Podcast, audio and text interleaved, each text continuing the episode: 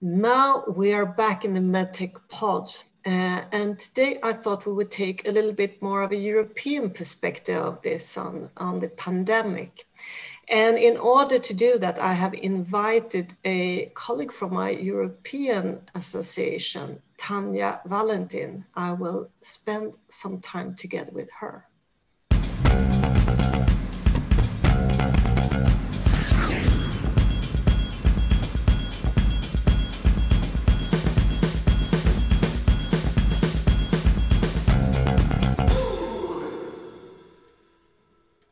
Hello, Tanya.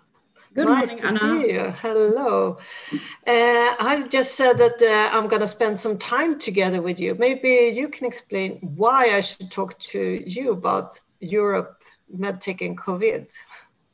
Yes, good morning, Anna, and it's um, glad to have an opportunity to discuss today. I think we have now seven weeks, uh, no, seven months into um, the Corona crisis, and we have gone through a lot of learnings which we wanted to compare i guess. Yeah. No that's quite true. And you're working for medtech europe that is the european organization for the medical device industry yeah? absolutely. So um, i'm director for external affairs uh, leading the advocacy work and the communication works. Now um, since february i'm also part of a, a corona crisis team which we have created within uh, MedTech Europe under the lead of our CEO. Um, and that is uh, probably now 80% of my day job.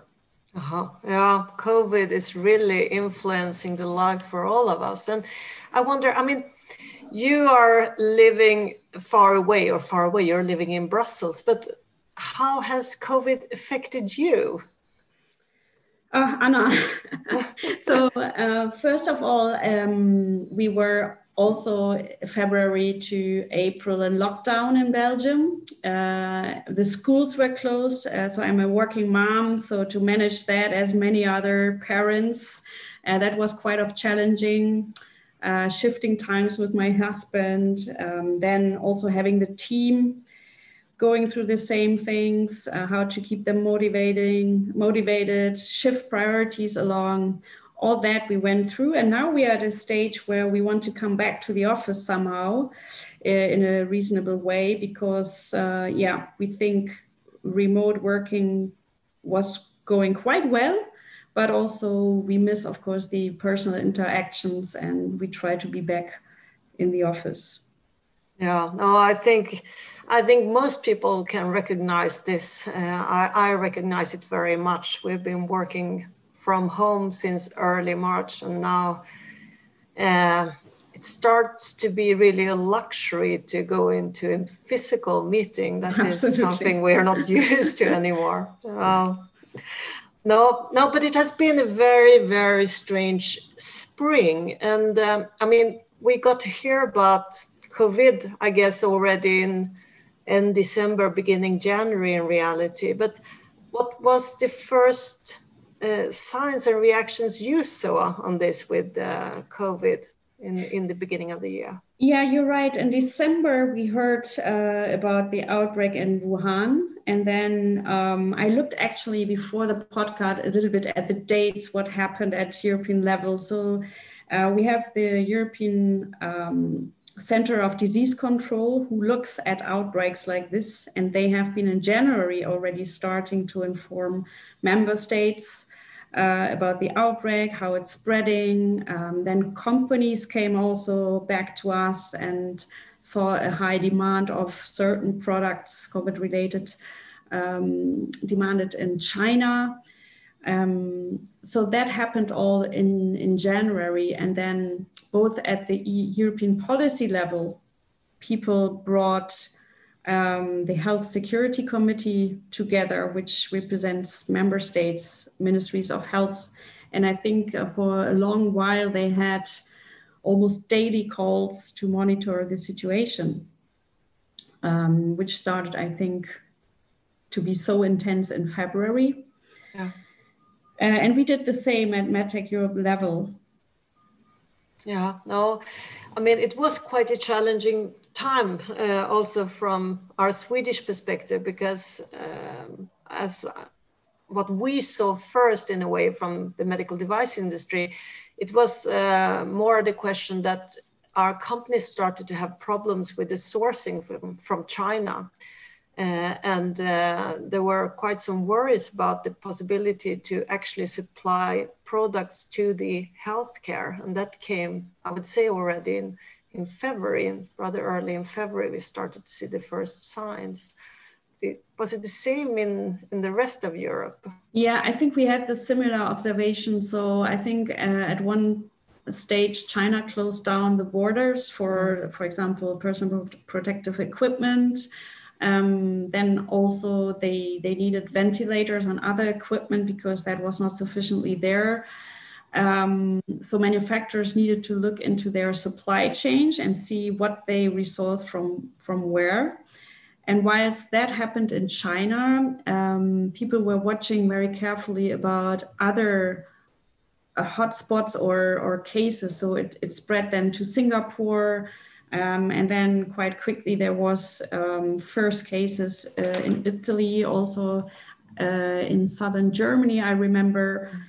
Um, and then the first question was already how can we do the testing? Mm-hmm. So for for such a new virus, the, the tests have to be developed from scratch against this virus. The first question was, for example, where to get the samples. Yeah. So it was not easy to get samples for companies to, or also reference labs, um, to have the samples in order to develop new new tests. So that were the early questions, and then um, I think the second thing we saw was when the cases were coming to Europe a, yeah. a closure of borders in yeah. Europe. So I felt like before the EU happened, uh, they all of a sudden there were border controls, um, there were export bans from between the 28 countries, um, and that was like the first shocking event for everybody, I think, because it affected um, workers going uh, across borders. There's a lot of um, border traffic of workers every day between France and Germany, for example, Poland, Germany. Uh, I'm German, that is maybe why I reference that now, because I know it um, quite well. And then also the products couldn't move. So yeah. that became an issue. So not only the finished products, but the ingredients and everything. And then it became really a problem. Yeah.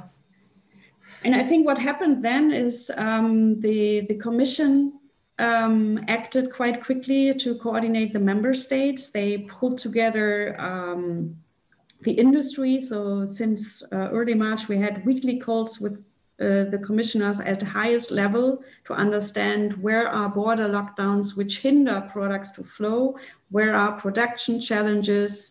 Um, and that was the first time, um, and I think was of uh, first time ever um, that industry and the policymakers worked hand in hand and tried to sort really acute things. Can a product come from India to Europe? Um, can people cross the border from Poland to uh, Germany? So, and then they were trying to talk to the governments there and to find solutions. So in, in March, we saw solutions like Green lanes were established where essential workers and essential products could pass quite quickly so that the truckers are not screened or the administrative burden for the papers was reduced because you could see kilometers of um, traffic jams yeah. at the borders. And the, the products needed to go to the hospitals where cases were arising. So, yeah, yeah now, as a country in the outskirts of the EU, we were actually rather hard affected by these lockdowns and, and the export bans and, and also the border controls. So, uh, I think we experienced quite a few of the side effects of, of this. But uh, it was actually, I have to say, even though it was shocking to see it happen, it was also uh, I would say rather encouraging to see that EU rather quickly still started to pull themselves together and, and work on solutions for, for these situations. Do you feel that today uh, the situation is uh, good or are there still things that needs to be addressed when it comes to this with the flow of products and, and persons over Europe? Yeah, we have to see uh, what the second wave brings. Um, but I want to stress as well what you said, Anna, the, the level of coordination and cooperation between member states, then the commission ramping up, the council meeting every day, the collaboration with industry was really new at that level. And that was really encouraging. So many things went quickly for solutions, what we have never seen before, which normally takes months and ages. Um, there was an active interchange of what the problems are and how they can be solved. Yeah. It's not that everything was solved. Um, some things uh, didn't work maybe well and we still struggle, but a lot of things could have been uh, what were solved and were then ha- having the effect that after first shock wave um, there were room for maneuver again. Yeah. No, and I mean, it, it was really a challenging time in the sense that uh, there were on so many different levels problems, and we had the lockdowns that made it um, a bit difficult. We have been discussing quite a lot now here in Sweden how it worked out with the the prioritization or what to say in between the the normal healthcare, including, for instance, elective surgery and, and other things. Uh, and of course, the, the very acute situation with the COVID 19. How did you see in the beginning, if you look at the European perspective, were there discussions about it, or was it more like we had in Sweden that it was a very clear focus on, on COVID and, and other parts were I shouldn't say forgotten, but they were down prioritized. Yeah, I think we saw across Europe the same thing. So there was so much need for focus on COVID. There were so many new things and severe acute things like um, also whole production lines. Uh, manufacturers needed to deal with how do they work under uh, less product flow, less um, yeah, uh, uh, with supply chain issue, whilst the workers needed to be safe as well. So at one say at one stage, anecdotally, uh, to just to say what severe problems there were, um, the workers in the production chains didn't have enough PPEs. Yeah. And there was uh, an export ban from Europe. So even if a production line was not in Europe, they couldn't send their own workers PPEs that was a severe problem for continuing producing. But also having manufacturing lines with social distancing and so on that was a major major issue in parallel to delivering products how companies needed to adapt. And that needed so much focus of everybody um, in the health systems in the manufacturing uh, and also in the hospitals that indeed um, whole departments of uh, I don't know, as elective surgery for eye care, orthopedic care were closed down in order to leave the beds for COVID patients. Yeah. Because uh, we, we were looking with so much uncertainty that the dealing with uncertainty and having concrete demand figures was a major, major is- issue, which we still struggle with now, yeah. looking at the second wave. And in order to, to plan safely or plan um, robustly, full focus was on COVID, and then all elective surgeries we saw in all Europe were just cancelled. And yeah. that had tremendous severe impetus on, on people with non-communicable diseases, for example. So um, what we saw is that there was a deterioration of health status of, of people with cardio diseases because they were afraid or not even invited to come to the hospitals. They didn't do their checkups. So when they come to hospital, they were in a much worse state mm. than they should have been without um, the challenges of not accessing the the health systems.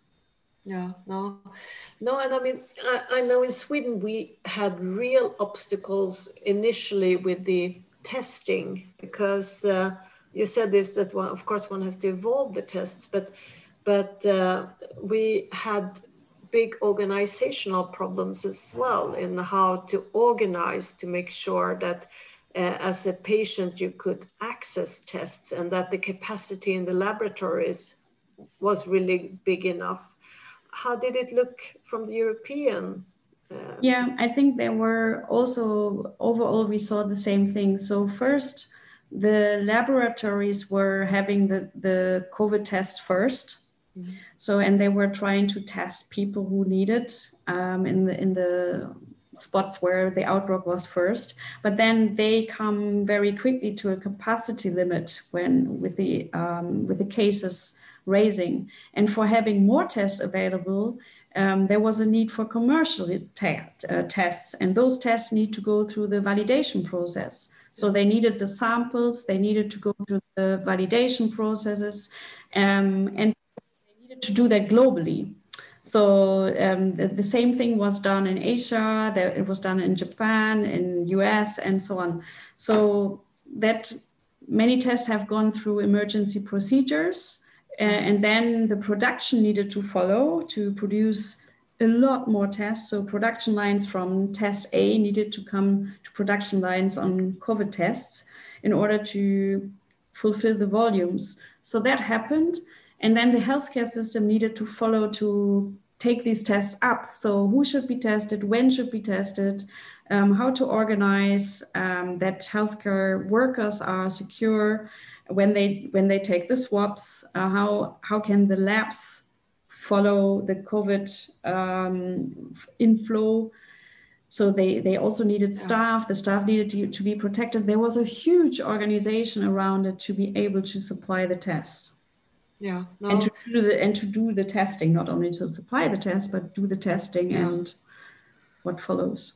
Oh, well, I think there, that has really been a big challenge, and it has been interesting to see some other countries, such as, for instance, South Korea and so on, where they were very quickly setting up um, a big organization to deal with high volume testing in a way that has taken us many months in Sweden to, to achieve. And I don't know if we're there today, but today we are still better off with the testing than we were in the beginning. Absolutely. Yeah, and I mean, sitting in Sweden is also interesting to get a little bit of feeling because we realize that uh, the strategy we've had in Sweden, what what our agency has been uh, actually preaching, it has been a little bit different from most other European countries. How how does it look? Do you have any feeling about this with differences in between European countries and and if if that is something that has been a discussion. I think it has been a discussion amongst member states, um, and um, Sweden took another route than most of the other countries who were going with very strict lockdowns. So I, I must say I'm not an epidemiologist who can judge what is better or not, and probably we have to see it also to do a retrospective uh, later on in the in the crisis management. Um, so I think the problems of providing products from a, from a medtech perspective were the same. Mm. Um, yeah. Yeah, no, no, because a little bit what what we think we see now uh, in Sweden, but I think even more in in many other countries in Europe is that it looks like there is a second wave, or I mean, there are yes. quite a lot of new cases. Uh, and, and the question is how, how are we to deal with this, not to repeat the, the uh, mistakes and the problems we had now in springtime? Yeah, so um, the the commissioner were coming together with health industry uh, until end of June, I think, and then that was seized a little bit. But last week we had another call with the commissioners where the European Center for Disease Control also reported. Um, and they were showing across Europe a high raise of figures. And we know that this is an exponential curve. So uh, the figures will rise enormously. And the, at least the infection figures. Now, what we see is that the uh, hospitalization uh, quote is not that high. And this is because uh, what the epidemiologists say is that young people are now affected, uh, mainly because they, they are getting lax with the figures. There's a lot of frustration and no perspective how to move on through the crisis. Um, and the young people uh, very often don't have severe symptoms which would need them to go to hospitals. What, but however, what everybody is aware about and what's discussed against member states, that there is the expectation that these infections will then go to the elderly generation when young people are infected, seeing their parents, seeing their grandparents. So everybody uh, expects a real scenario, a realistic scenario that we will see numbers of hospitalization rising again. And we see a little bit of it already. Um, some countries have been uh, already um, uh, taking alert measures. For example, Madrid, I think they had infection figures in some of the regions, in some of the departments in, in Madrid over 35% of hospital intensive care beds have been filled. So that triggers certain emergency measures again. I think in France it's also very severe, in Belgium as well. So the figures are rising. Nobody denies we are coming to a second phase. We have tests now. We also have now what happens, uh, what member states achieved is to have, let's say, agreeing on certain measurements. So this forecasting gets a little bit better because in the beginning, there were no view of how the figures compare in each countries. So the methods of measuring um, have been adjusted uh, by member states. So now we have reports from the ECDC where you can see each country, which infection rates, uh, which hospitalization rates, and so on. So that makes better forecasting. Yeah. And also we have now tracing uh, procedures in place. We have tracing apps. Um, they work more or less. Uh, there was an issue that they're not uh, interoperable between countries. Some are now. And then there's also the acceptance of people. Do people use them? There's also different use in different member states um, in the population. We are in a better and in a different stage as we were before. Companies know their supply chains they know the weak links. They have, uh, where possible, diversified um, supply chains already. So I think we will no, not enter in the same situation then in February, but still there's, we don't know where this crisis will lead us to. Oh. So, and how high this can become. There will and be also, pressure. Oh. Yeah. And what we also experienced um, is the economic fear the, turn, uh, the downturn of industries, mm-hmm. sectors were affected, um, people get unemployed. There's a lot of fear and uncertainty still out there how to overcome that. So a lot of money has been unlocked with the with the new package, which is called um, uh, New Generation Europe, which is still under discussion for the final figures, where the EU, meaning member states, show a lot of will to overcome the crisis and all the repercussion it had so far. Yeah, no, no, it is really uncertain times ahead of us. But if, if we look at the other perspective, because um, the healthcare as such is actually much more than only COVID. And COVID is a very tra- tragic and a very horrific thing one has to say, but still, we also need to provide other healthcare to to our citizens. And and what is the Medtech Europe view on this with the restart of the healthcare? Yes, also we we were discussing this as well. I think we had air to breathe and think about that. Let's say as of May, and we were looking at what does a recovery agenda look like. So and certain sectors like the cardiology sector, the ophthalmology or orthopedic sectors, they were seeing clearly that uh, there was a huge backlog of uh, elective surgeries, checkups, and so on. And um, that was the first demand. So now hospitals have reopened again, they have dealt with the backlog. What I hear more and more is as of now, um, all the, the backlog have been dealt with and the all the departments and hospitals are still open. There's also, by the way, apparently financial difficulties of some hospitals because some income streams could not have been pursued. So some are in a very bad stage. So that is also where member states or regions look after how to help hospitals um, to come back to normal and have a financially solid situation.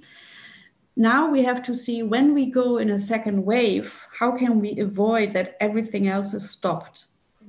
And I think there is more thinking now can the, the delivery of care be done differently? Can the triage of patients be done differently within a hospital? Or if hospitals are specialized for COVID and non COVID treatments, um, how can the GPs also be equipped? How can communication be done better for patients not to avoid health services, which is still the case?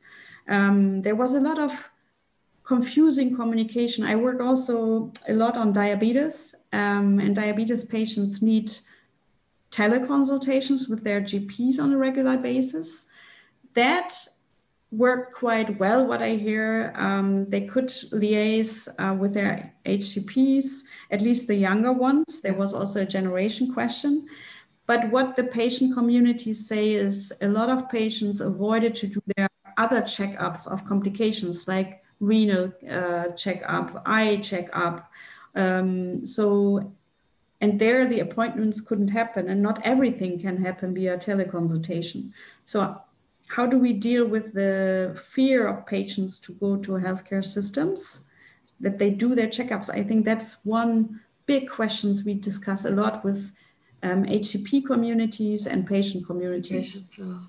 No, because uh, what we've seen in Sweden and I guess in a number of other countries is this that uh, digital has become much more common within healthcare that uh, the acceptance of a digital meeting with your doctor is I think from the patient side already earlier on it has been quite a lot of patients being very positive but now also the doctors are seeing more the the positive effects of, of using the digital tools. And, and um, I know that also remote monitoring has, has had at least some sort of boost during this period. But that, I mean, in Sweden at least, we're discussing a lot, okay, there are lots of things that has happened that have been, uh, I would say, good, positive. Uh, and how can we make sure that now when we are leaving the, at least the first acute stage of the pandemic, that we do not lose these things that actually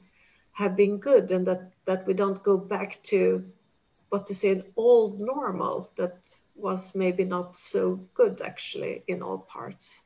Yeah.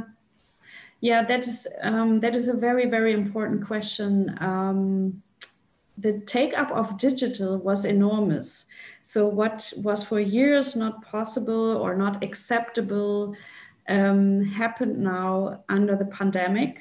Yeah. And that was good. I, I would also confirm what you say that a lot of doctors saw the positive sides of it and they embraced digital quite positively. There were difficulties how which system to use. Um, is this system GDPR compliant or this? Um, and a lot of things were solved on the way. Um, now, what we see is a lot of these digital rules come under emergency measures. Yeah. So, in emergency measures, you can do um, accelerated procedures all at national levels. Um, you have funding for that for a period of time. So, normally it, it, varies from countries. It can even be one month or three months. And then uh, you have emergency measures where, for example, you cover financially teleconsultations for three months under emergency rules. Yeah. So now the question is do we want to continue that as a new normal? Then we have to transfer what has been achieved under emergency measures under the usual uh, reimbursement schemes or what you have. So, and what, what we see from a lot of doctors, they are flagging this is emergency law. And if this is not transferred, let's say, to a new normal system, we will lose all that. Yeah. So that oh. is a big, big question it's where big I think yeah. payers need to be on, on board of the discussion. How can the benefits be seen? And one solution what the communities discuss is that we do really an assessment because everybody was working very hard 24 hours to to deliver the care but now to also assess okay what were the benefits of digital solutions can we quantify it can we qualify it and can we draw conclusions which allows them uh, to move into a new normal with more digital because we have much more data and insights now through the COVID period, yeah. which we can use to make uh, a proper in, in, uh, assessment. Yeah, no, it's, I mean, it's evident that the digital is an area where we will have to put a lot of, of uh, resources and focus uh, during the next coming period, not to lose the good things that we have seen from, from uh, digital. Mm-hmm. And I, I uh, consider Sweden being a, a, leader in digital. Did you find solutions for that already, or to to in, embrace digital in the new normal more than before COVID? There has been a, really an increase in the usage of these services, and especially then these digital uh, doctor visits, or what you say. We've had a number of private companies actually stepping into this market uh, and they have said an enormous, they've seen an enormous increase in the number of visits. Uh, and also this, when you are uh, taking a COVID test in Sweden, you get your result through your e-health record that you can access via internet then through logging into a service. Um, so there are enormously many patients that for the first time have been logging in and realizing they can see their e-health record. Mm-hmm. Uh, so I think there are lots of things that has happened, uh, but I think there is still frustration and these things you touched on, for instance, GDPR and making sure that when you use cloud services that the data is still within Europe or what's within the EU, that you're not in breach there. These things have been, uh, I think, pinpointed as problems. And I see a risk that uh, when this is over, that uh, instead of seeing the positive, you will see what went wrong. And that might actually, in the long run, worst case, decrease the pace of, of evolving uh, mm. digital services, uh, also in Sweden. But I hope I'm wrong in this. I really hope so at least the commission uh, looking forward they have um, outlined some elements of a recovery plan and the digital transformation of all industry but now with particular focus on health is one of few pillars so at least there is a awareness that we need more digital also for other reasons before covid like remote areas yeah. um, um, not enough healthcare staff in the long run and such things so the intention to to solve that, also European data spaces which are safe um, on all sides and sit in Europe, all that is on the radar. So I hope we will find solutions where we can move forward and not move backward. Yeah, no, I think that is really crucial for us now. But if we look at this, where we are now, I mean, you're working for Medtech Europe. Uh, I'm working for Swedish Medtech. I'm actually a member then of Medtech Europe, or Swedish Medtech is a member of Medtech Europe. Uh, but how do you see we are to work uh, in the future together or on our own on these to topics? What are the most important things we need to do now? yeah. Maybe, maybe Anna also um, to tell people on the call that we have been done a lot on collaboration in the past months.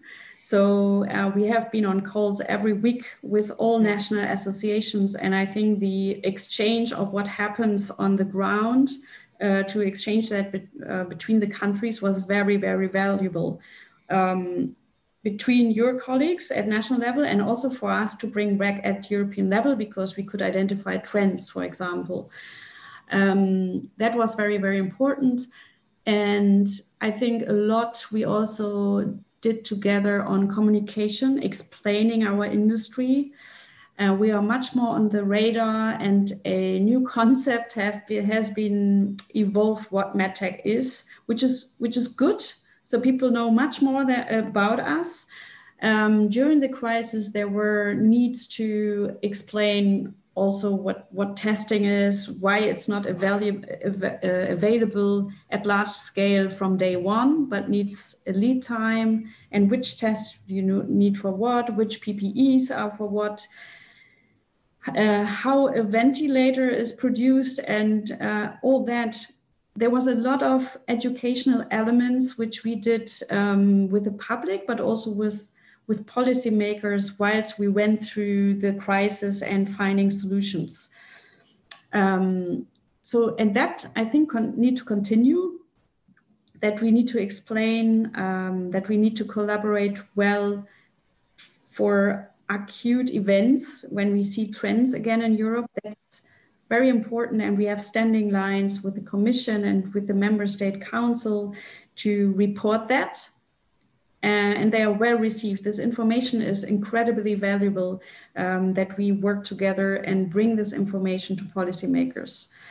Um, and I think that needs to happen. And then looking at the recovery, I think I would imagine you look at similar things like we do. Some of the items in the recovery um, have been prioritized in a way. So, how do we deal with digitalization? There's a big question how to do smart stockpiling. Stockpiling, yeah. And how does stockpiling go with the real demand uh, measuring? Because you need to, as a manufacturer, for planning your production, you need the real demand and the stockpile demand. And then the stockpile, how do we organize it?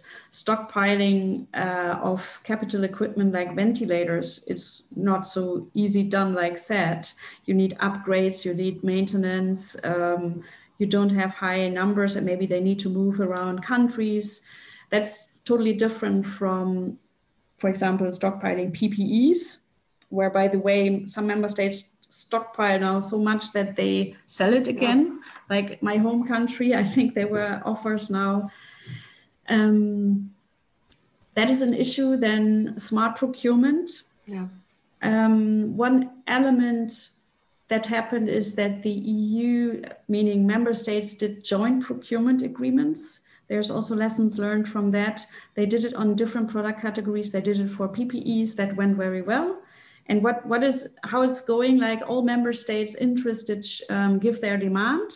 Then they do a whole contract together, and the EU is coordinating that. Companies can bid to this and then um, this, this framework contract exists for 12 months where the member states are purchasing. So that went very well for PPEs. It didn't went very well uh, for ventilators, for example, because there was a big demand put in. The companies have dealt with, uh, have uh, contributed offers. And now as the acute crisis was managed a little bit, luckily, the ventilators uh, were not purchased in the end. So, yeah, there's an oversupply now, and we we wonder how that is managed. Um, so there's different lessons learned from the joint procurement procedures, and also there were procurement at all levels. You could see hospital procurement, regional, national procurement, European procurement.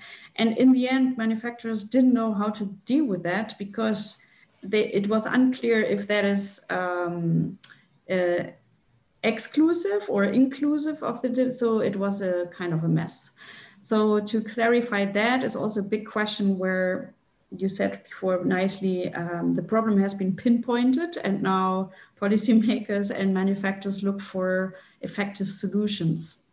Yeah, no, I mean, I guess the feeling uh, I'm having and, and, you're having is that we will have quite a lot of work uh, in the coming months as well. Oh, yes. This is oh, uh, yes. really not over yet. We're having a number of things we need to do together. But the, the most important theme that uh, you've been talking about and that we've seen as well in Sweden is this with communication and the need for information to flow um, through both of course from healthcare to industry but also that we as organizations can assist both healthcare member states but also of course our members with with correct information that can improve uh, the work that needs to be done now uh, facing an autumn with COVID as it looks like we will do.